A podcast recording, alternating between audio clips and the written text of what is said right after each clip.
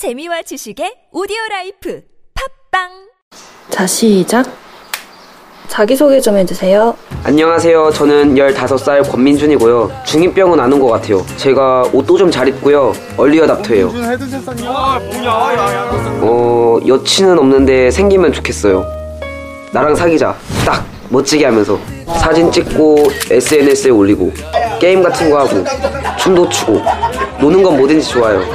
빨리 어른이 돼서 친구들이랑 여행 가고 싶어요. 자신한테 가장 칭찬해주고 싶은 점 있어요? 저는 담배는 피지 않아요. 담배 안 펴요. 노담. 담배는 노답, 나는 노담. 보건복지부. 아무도 묻지도 따지지도 않고 가입하셨다고요? 보험은 너무 어려워요. 걱정 마십시오.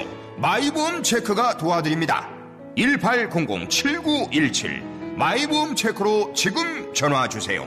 1800-7917 이미 가입한 보험이나 신규 보험도 가장 좋은 조건을 체크해서 찾아드립니다.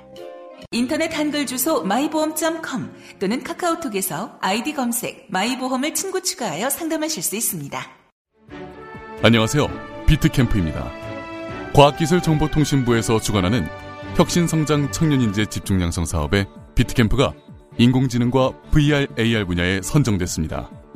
30년 전통 비트캠프는 4차 산업혁명의 주역이 될 인재를 양성하고 취업 및 스타트업의 발판을 마련하고 있습니다. 6월 10일 시작되는 대한민국 최고의 첨단 교육. 지금 도전하세요.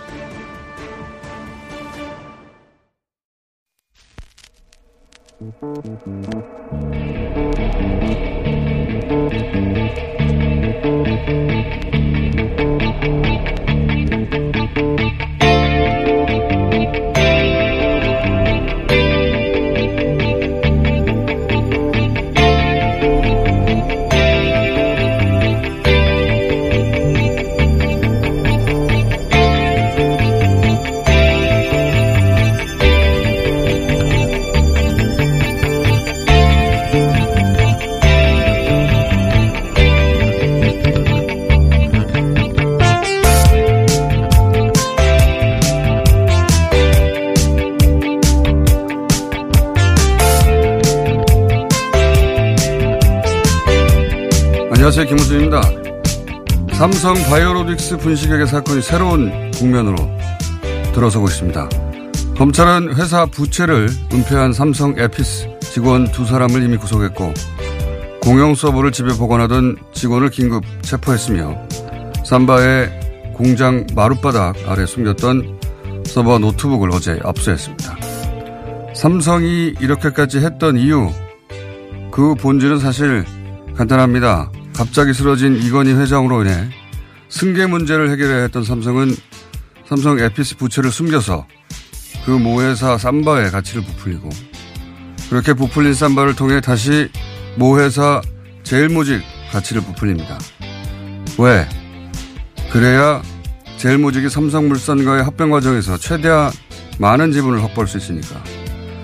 그래야 제일모직 최대주주 이재용 부회장이 삼성물산의 삼성전자 지분을 통해서 삼성그룹을 지배할 수 있으니까 그렇게 승계 문제를 해결하려고 한 거죠.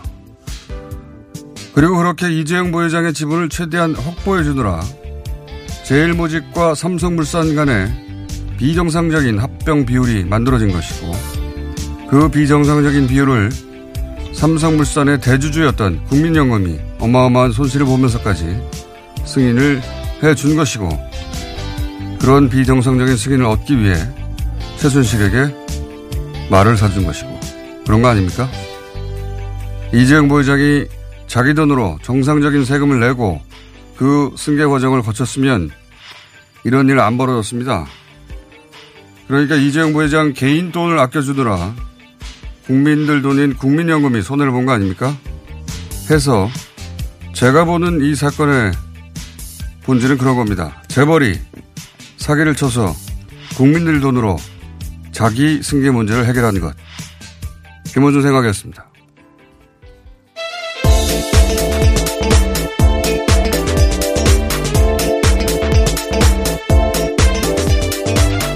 시사인의 김은지입니다. 아유 굉장히 인상적인 뉴스예요. 공장마다. 네, 예. 영화 같은 장면이 펼쳐졌는데요. 예. 정말 삼성 공장 바닥을 열어보니까 그 안에 서버와 노트북이 있었다는 거잖아요. 이게 바닥에 뭘 숨기는 건 예전부터 기업들이 비리를 감출 때 하는 짓이라고 합니다. 근데 이게 서버가 설치됐던 공간에서 나온 건지 아니면 진짜 공장 바닥인지 모르겠는데 서버가 설치됐던 곳이면 더 더욱 적합한 것이 원래 서버를 설치하면 선이 복잡하게 많잖아요. 그래서 그 바닥을 몇십 센치 위로 띄우고 그 아래 선을 깔거든요. 그러니까 그걸 뜯어가지고 그 안에 넣고 다시 예, 다시 재공사를 덮었다. 했다는 예. 건데요. 그게 아니라 진짜 맨바닥을 뜯어서 한 거면 그건 진짜 웃긴 거고요. 어, 또 한 가지 궁금증은 그러니까 이게 이제 서버 공간에서 나온 건지 하나하고 왜 완전히 폐기하지 않았을까. 뭐 일종의 이중 장부라서 원래 장부가 사라지면 나중에 맞출 수 없어서 그랬을까. 뭐 이런 궁금증이 있습니다. 네, 또, 그리고 또 다른 서버는 또 다른 직원 집에도 있었다라고 하잖아요. 서버 여러 네. 개가 있었던 것으로 보이는데요. 그거는 에피스고 네, 이번에 거는 바이오로직스. 예, 이번엔 쌈바인데 국정원이 과거에 어 가짜 사무실 만든 그런 케이스가 아니라면 그런 케이스가 아니라면 이제 남은 거는 그 책임이 어디까지 가느냐 이건 거겠죠. 예. 지시를 내린 사람이 누구냐. 어 아마도 이재용 부회장 대신에 누가 손들고 나오겠죠. 라고 저는 전망하는 바이고 예, 누가 손들고 나올지 모르겠습니다. 어느 선에서 꼬리 자르기 하느냐라는 예. 문제를 본다는 건데요. 이재용 부회장이 내가 시켰어 할 리는 없잖아요. 예. 그러니까 아마 과거 미전실 사람 누군가가 손들고 나오지 않을까.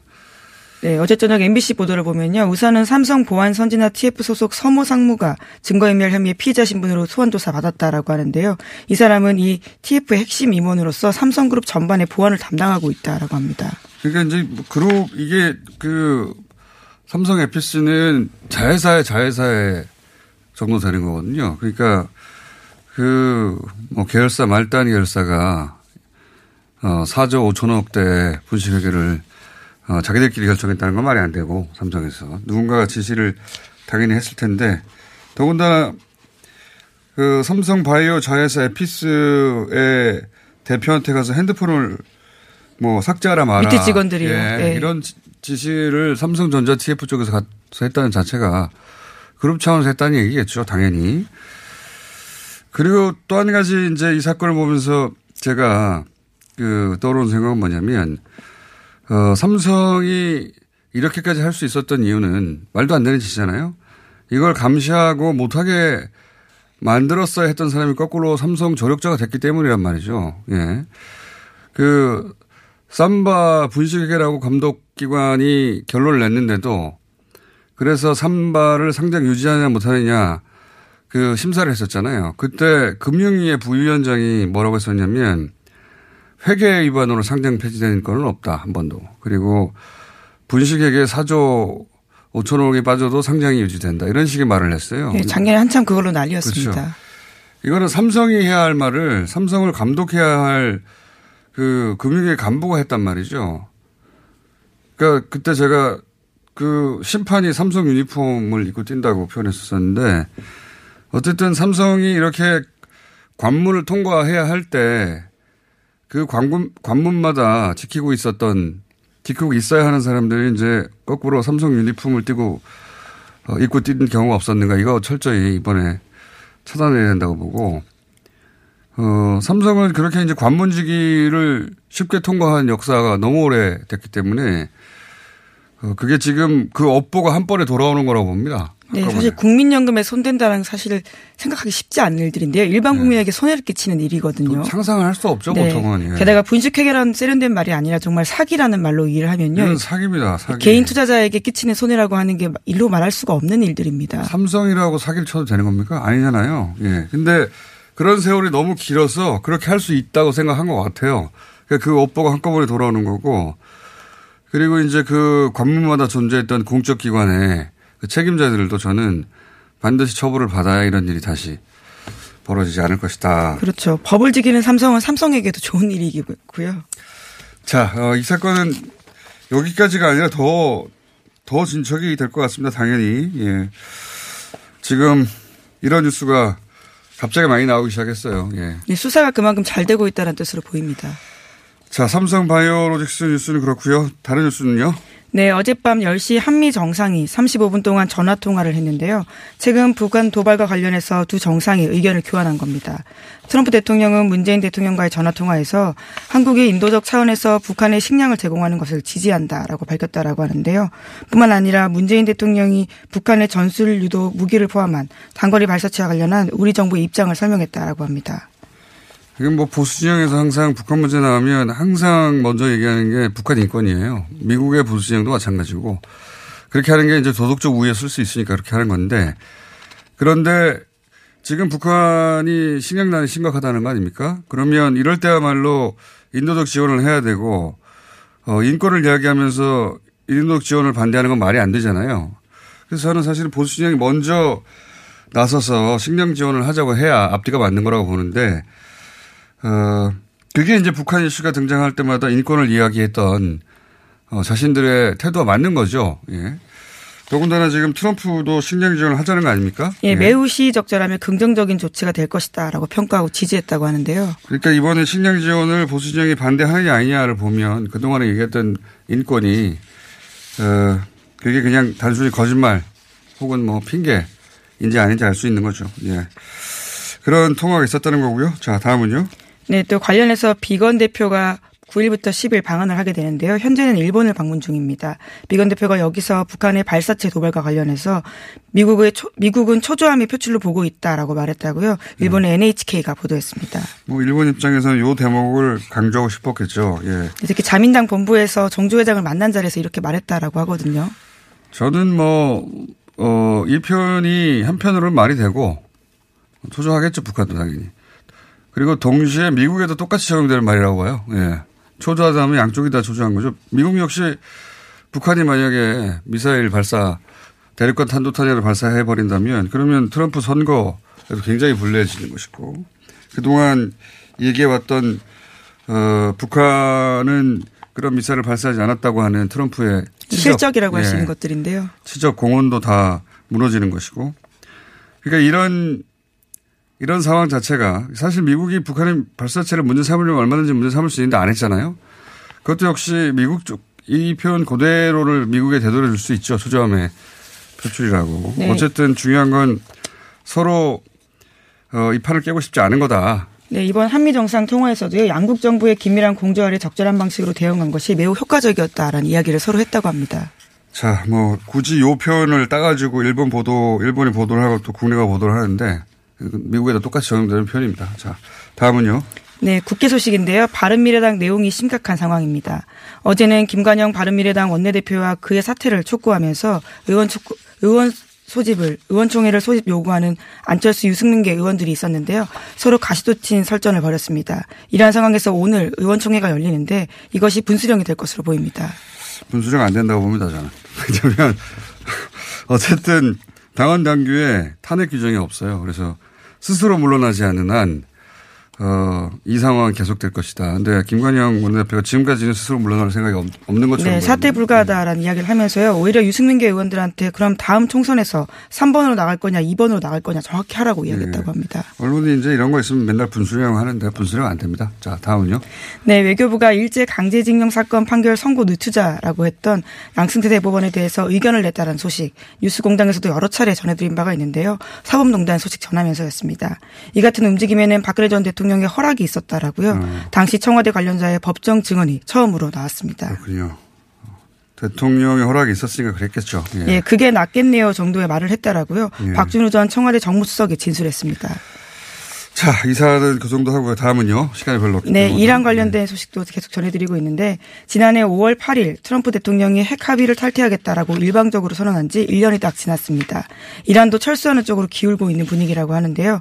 이란이 핵 합의에서 발을 뺀다라는 것은 핵무기 개발을 위한 핵 프로그램을 재개하겠다라는 뜻으로 이해하면 됩니다.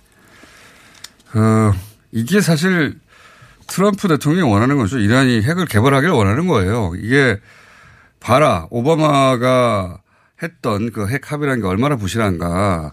그래서 어 유럽에 참여했던 국가들 그리고 IAEA도 다 이란은 잘 지키고 있다고 하는데도 불구하고 의도적으로 깨버린 거 아닙니까? 그래서 어 오바마가 한 게 아무것도 아니었다는 거를 보여주고 싶었던 것이고 그리고 또 어, 이걸 뒤에서 추동하고 있는 게 이제 볼턴이라고 계속 말씀드렸는데 볼턴은 이란을 악마로 보거든요. 오랫동안 어, 악마라고 얘기해왔고 그 2년 전 2017년 전에 2017년에 파리에 가서 그 테러 단체예요. 무자 무자히딘 헐크라고 백악관에 들어오기 전에 예. 했던 이야기들이죠. 무자히딘 헐크 미국이 테러 단체로 지정했던 곳인데 여기를 풀고 여기에 가가지고 그 2019년까지 이란 정부를 전복시키자 이런 얘기를 합니다. 볼턴이. 그러니까 볼턴도 원하는 거죠.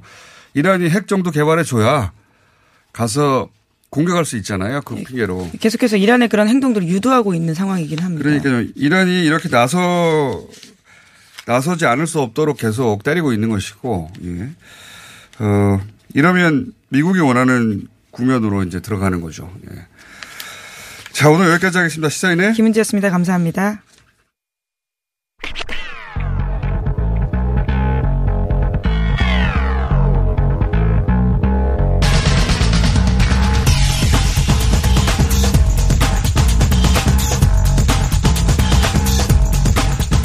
저희가 제대로 못 다루고 스쳐 지나간 주요 사건 사고 짚어보는 어, 한 3, 4분 하다가 최근 2, 3주 어, 이럴 거면 내 코너를 없애버리라고 네, 항거를 시작한 노영희 변호사 나오셨습니다. 안녕하십니까. 네, 안녕하십니까. 노른자 시간입니다. 오늘은 시간을 그래서 저희가 확보했습니다. 다음 주는 어떻게 될지 또 몰라요.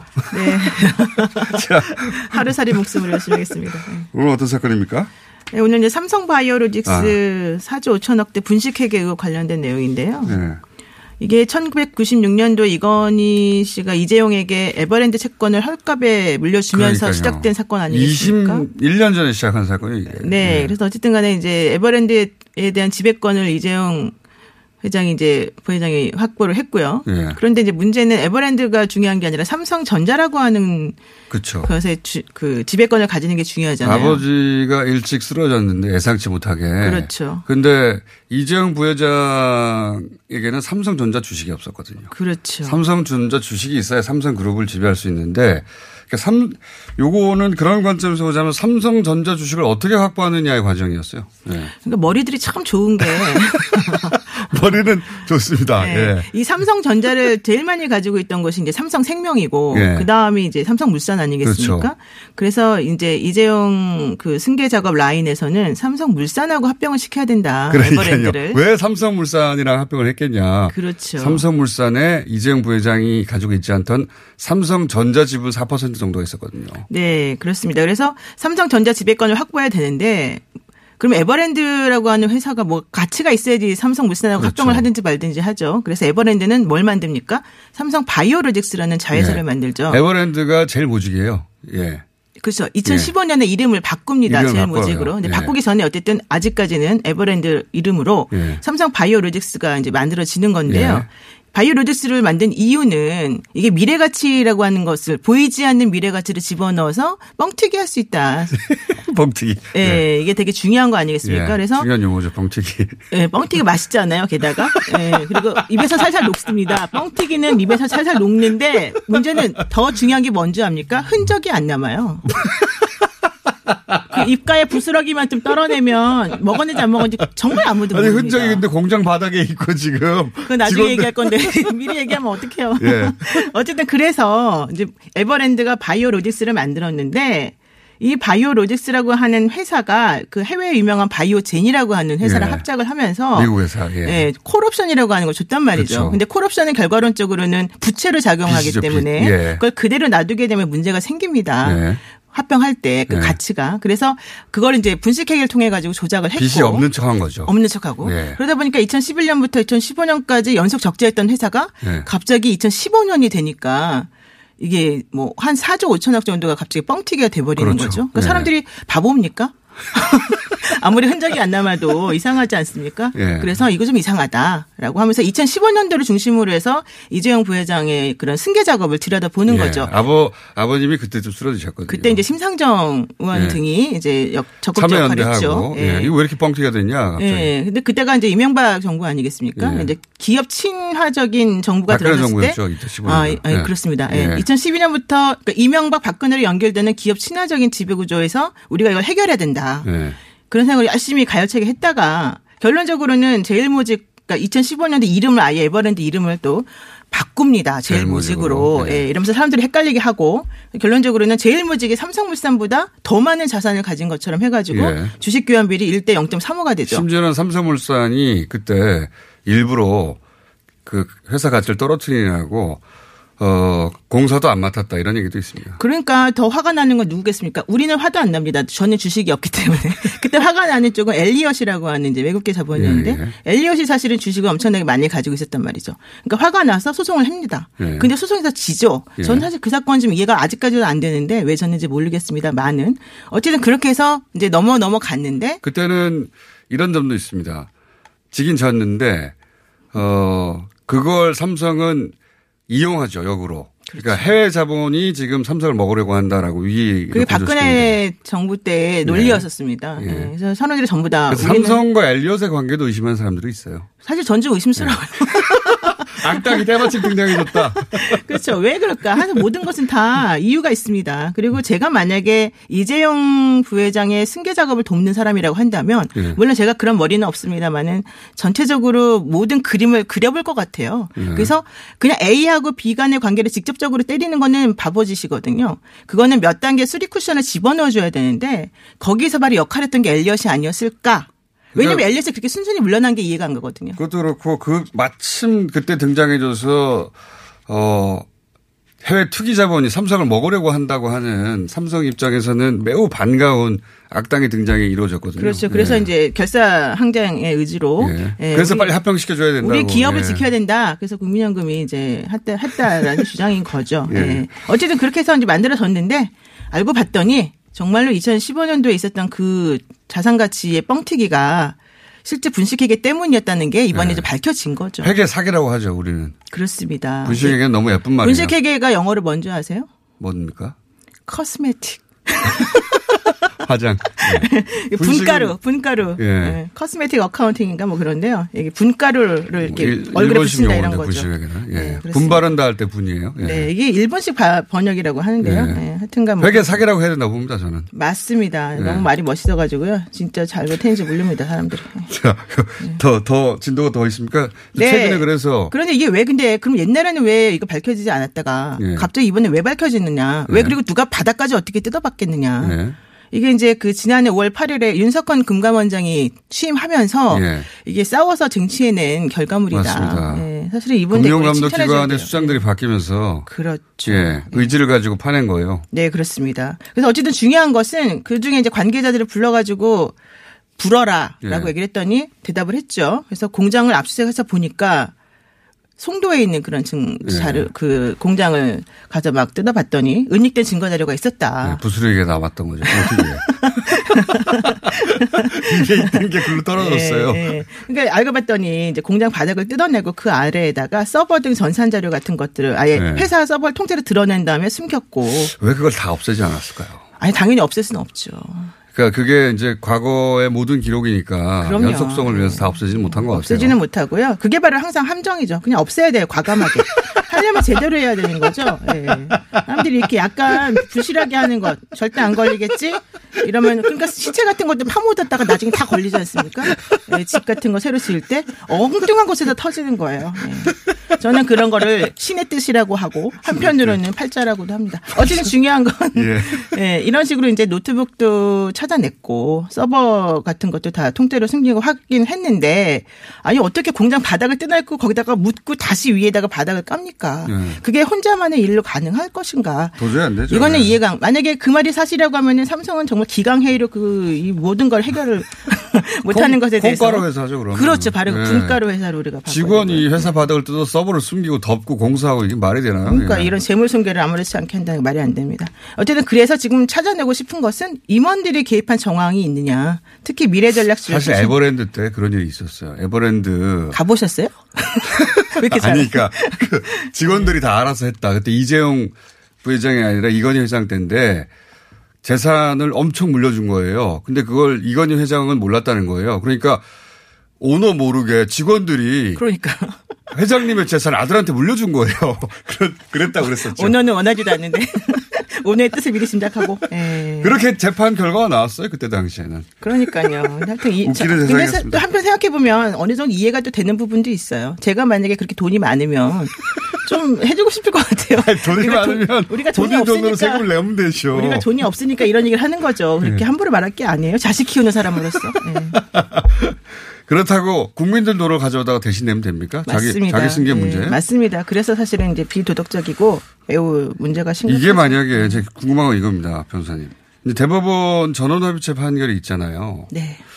이게 영향을 줄까요? 어, 이제 영향 줘야 되지 않겠습니까? 네. 왜냐하면 2심에서 사실 이제 특검에서 계속 주장해왔던 내용 중에 하나가 이건 공식적인 언급은 아닙니다만은 이재용 때문에 미치겠다. 아, 특검의 소속.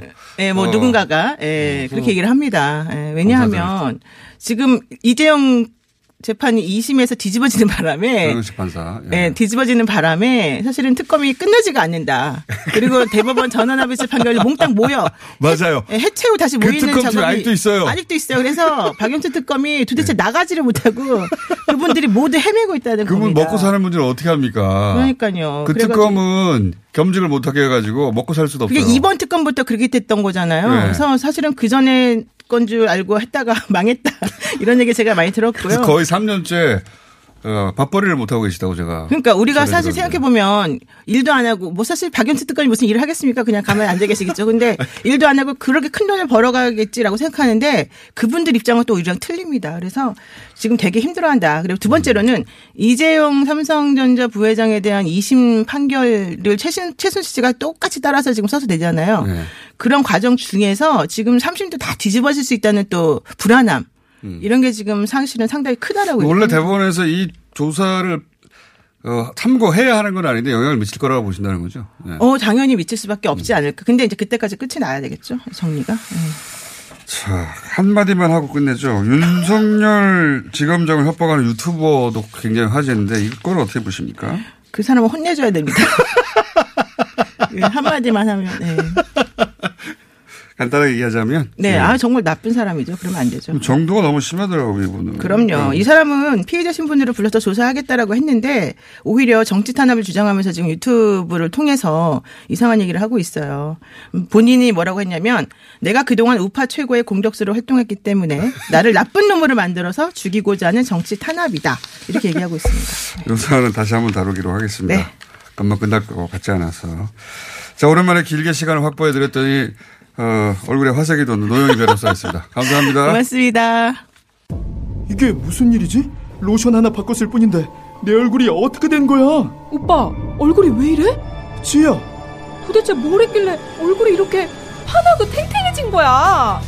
헤이브로 Men's Brown All-in-One으로 로션 하나만 바꿨는데 얼굴이 엄청 환해지고 피부결도 좋아졌어. 잠깐, 그거 이름이 뭐라고? 로션 하나로 내 얼굴에 환한 마법이 시작된다. 헤이브로 맨즈 브라운 올인원 로션. 지금 포털에서 헤이브로를 검색하세요. 빅동의 추억 미궁 대장사랑 안녕하세요.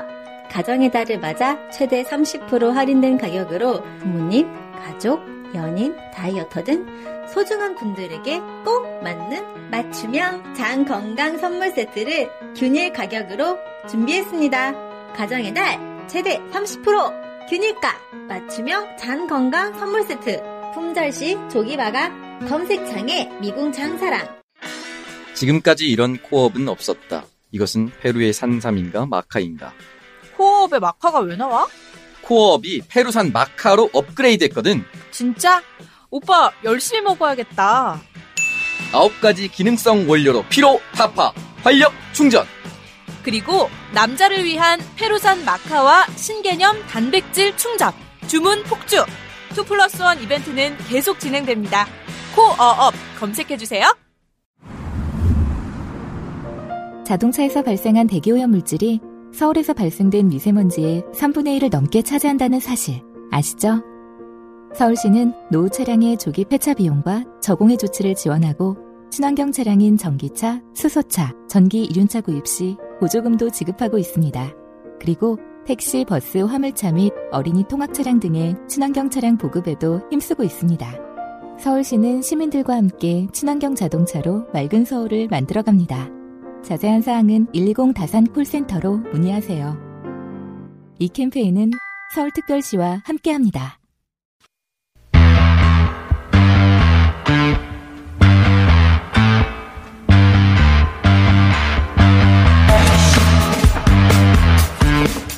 자, 여당 민주당의 20대 국회 마지막 원내대표가 오늘 선출되는데 근데 오늘 나오신 분이 있습니다. 이인영 의원 나오셨습니다. 안녕하십니까? 네, 안녕하세요. 이인영입니다. 반갑습니다. 어, 몇 시간 후에 하지 않습니까? 예. 예. 굳이 오늘 나오신 건 전략인가요? 일종의? 아, 이 앞에 득표 활동을 하는 일정이 예. 여기 출연해 달라는 일정하고 너무 겹쳐서 득표 먼저 하다 보니까 그랬습니다. 다른 분들도 다 마찬가지인데 굳이 제가 보기에는 당일날 아침에 나와서 신선한 어, 기억 속에 표를 얻으시려고. 자, 어, 그렇- 다른 그렇게까지 뭐 치밀한 계산 못 했는데 그런 장점이 있군요. 예. 자, 다른 의원들 그 두 분하고 비슷한 시간에 비슷한 질문 드릴 수 밖에 없는데, 예. 어, 노웅래 의원이 이제 다른 후보들의 단점이 뭐냐 그랬더니, 어, 이인영 의원은 계속, 계속 대표로 출마를 예. 하더니 갑자기 원내대표를 나왔고 또 출마 선언문을 봤더니 대선 후보급이다. 거대 담론을 거론하면서. 그래요? 예, 원내대표 나오면서 무슨 이런 거대 담론을 얘기하느냐. 예. 예. 들어가란 얘기죠. 예. 뭐라고 답하시겠습니까? 아니 당 대표 계속 도전했다가 잘 안 됐잖아요. 예. 그럼 체급 조정해야죠. 체급 조정. 그리고 또 한 가지 이어서 뭐라고 그랬냐면 아무 라이벌로 생각하신 것 같아요. 원내 대표 하는데 준비가 잘 안 돼 있다. 예. 그러면서 딱딱하고 경직돼 보인다. 그렇게 해서 어떻게 협상을 할 수 있겠느냐. 예. 그, 뭐, 임자가 따로 있는 게 아니잖아요. 앉으면 의자지. 딱딱하다. 이런 네. 평가에 대해서 어떻게 보세요? 대체로 뭐 원칙이나 진보 정치에 대한 신념 이런 건 견고하게 왔죠. 그런데 네. 실제로 이를 풀어가는 과정들은 점진적이고 단계적으로 해야 한다. 그런 합리성은 어, 가지고 왔었고 그래서 어, 우리 내에 뭐 컨센서스를 만드는 과정 이런 것들을 더 어, 중요하게 생각하면서 일을 풀어왔기 때문에 어, 실제로 일을 푸는 과정은 합리적이다 이런 평가들도 또 있죠. 예. 주변에 몇 분을 계십니까? 128명 중에 어 67명 정도. 67명 정도. 그런데 어, 다른 후보들 노웅래 후보나 김태현 후보가 원내 대표가 어, 되면 안 되는 그런 이유가 있나요? 아니죠. 그분들도 다 원내 대표에 출마한 출마할 만한 뭐 정당한 이유를 가지고 계시죠. 네. 어, 김태년 의원은 정책위장을 오래 했기 때문에 뭐 당연히 정책통이고요. 그 다음에 노웅래 의원님은 사무총장도 하셨었고 그리고 많은 사람들의 이야기를 어, 듣고 네. 또 어, 본인 말씀대로 어, 얘기가 통하는 분이시기 때문에 어, 원내대표의 역할이 의원들의 어, 그런 어떤 화합 그걸 통한 어떤 어, 돌파력 이런 것들을 그 형성해야 되는 것만큼 두 분 다 뭐 훌륭한 두 그런 자질을 가지고 계시죠. 그렇게 안 될 이유가 없으면 굳이 나오실 이유가 없잖아요. 그 그러니까 저 제가 안 될 이유도 없는 거죠. 본인이 그 두 분에 비해서 그러면 나은 점이 뭡니까?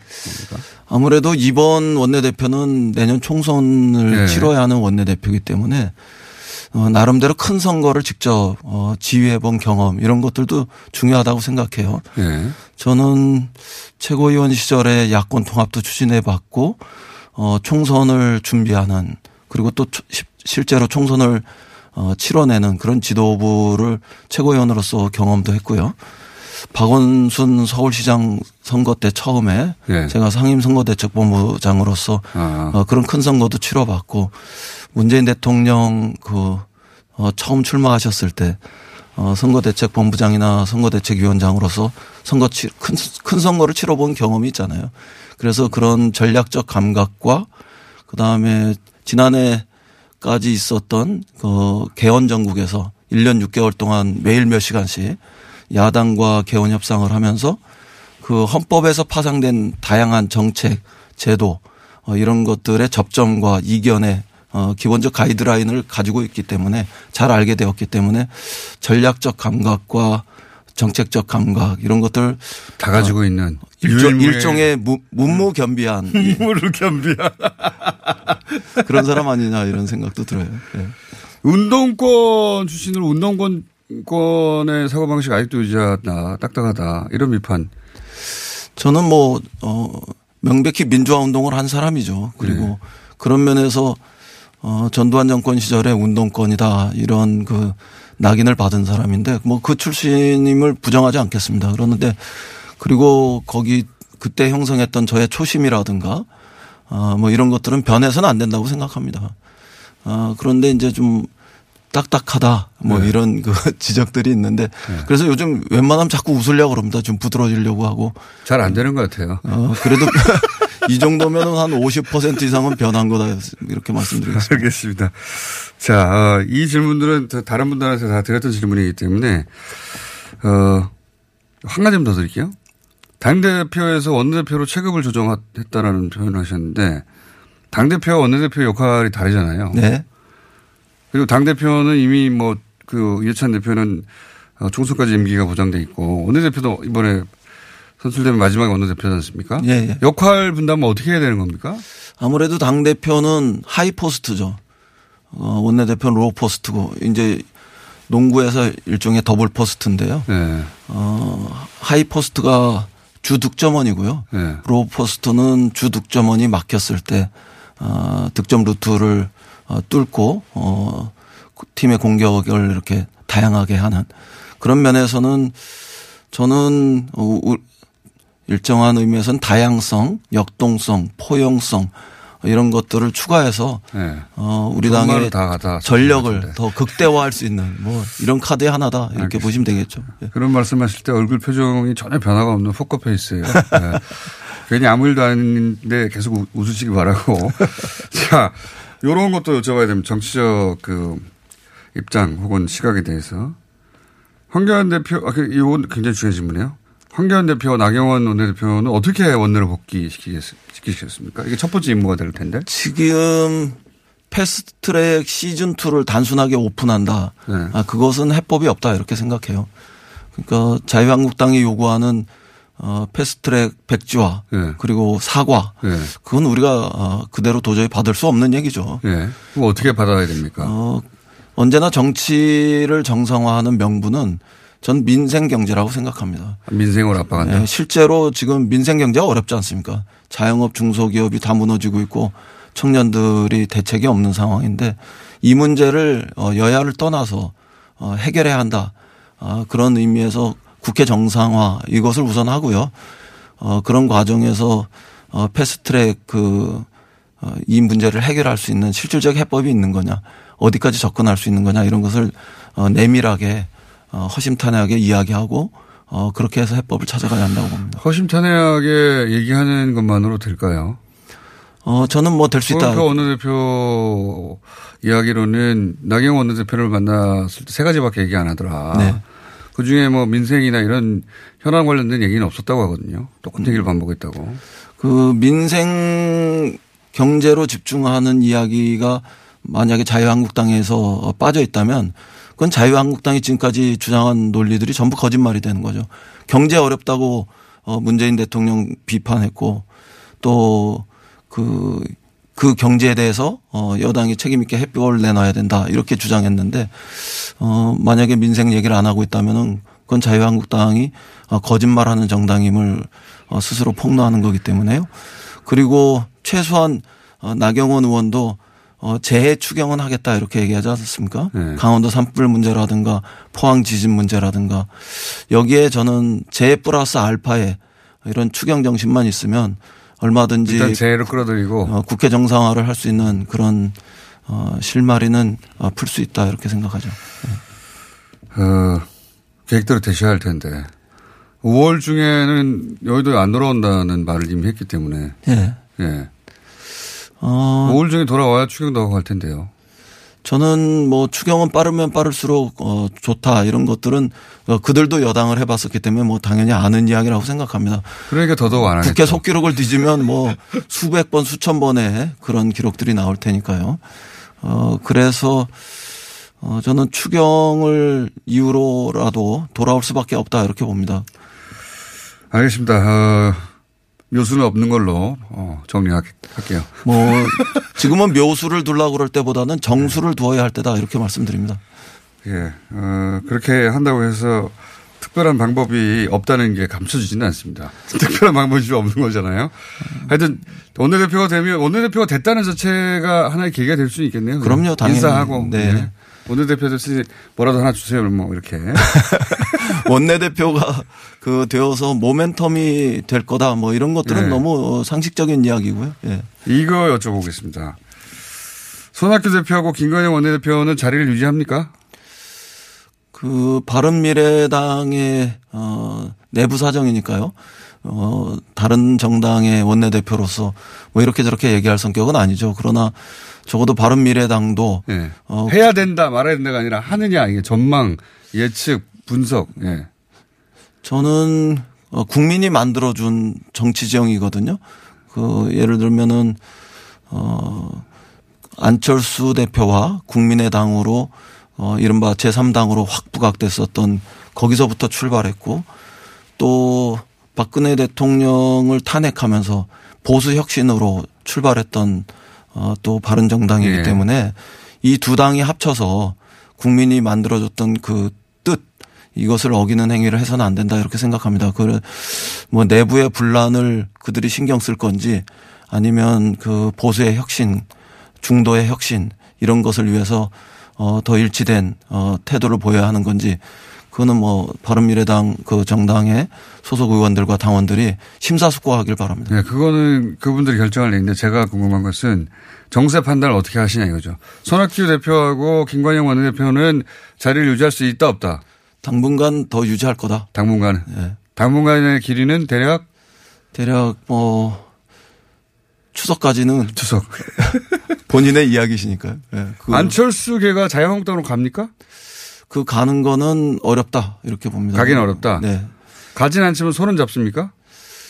어, 손을 잡는 것도 어, 원래 그들을 만들어 주신 어, 민심에 역행하는 어, 행위다. 그건 가치. 판단인데 전망은 어떻습니까? 어, 저는 그렇게 손을 잡아서 그들에게 그 미래가 있다면 어, 할 수 있을 텐데 미래도 없다 이렇게 봅니다. 음. 미래가 있다고 착각하고 잡을 수는 있을 것이다. 어, 그래서 착각하지 않을 것이다. 어, 봅니다. 정치는 결국 결정적인 순간에 자신의 네. 미래를 어, 판단하죠. 황교안 대표는 과거 보수법에 비해서 강한 후보입니까? 이제 과거의 보수법에 비해서 비교해서 강한 후보입니까? 약한 후보입니까? 전 굉장히 허약하게 봅니다. 왜 그렇습니까? 어, 보수는 어, 극우로 가는 것이 아니라 어, 합리적인 길로 어, 개혁이 돼야 되는데 어, 외모나 어, 발언에 있어서의 정제성을 제외하고는 황교안 대표가 내놓고 있는 모든 정치적 언사가 굉장히 극우화돼 있습니다. 어, 그래서 시대에 맞지 않습니다. 제가 볼 때는 다음 총선 정도 지나면 총선 패배로 황교안 대표의 정치적 생명은 끝난다 이렇게 봅니다. 네. 지금이야 뭐 무슨 말이든 다 할 수 있죠. 아직 총선이 한참 남았기 때문에. 아니 지금 뭐 보수 쪽의 그 대통령 후보로서 어뭐 20% 안팎의 지지를 받고 있어서 어 굉장히 어 고무돼 있을 것 같긴 한데요. 일종의 나홀로 아파트에 불과하고요. 우리 당의 어 후보들이 어 힘을 합치면 어 제가 볼 때는 황교안 후보의 어 한계는 곧 드러난다 이렇게 봅니다. 알겠습니다. 어, 오늘 오후 3시에 그 선거 있죠. 네. 예. 결선까지 가면 언제 결, 결과가 나옵니까, 대략? 어, 늦어도 어 4시 반 정도면은 몇 명 안 되니까요. 결과가 나오지 않을까 싶습니다. 예. 네. 혹시라도 낙선하시면 저희가 위로 인터뷰 한번 하겠습니다. 당, 당선돼서 어, 콧대를 세우면서 나오겠습니다. 알겠습니다. 이인영 의원이었습니다. 감사합니다. 네, 고맙습니다.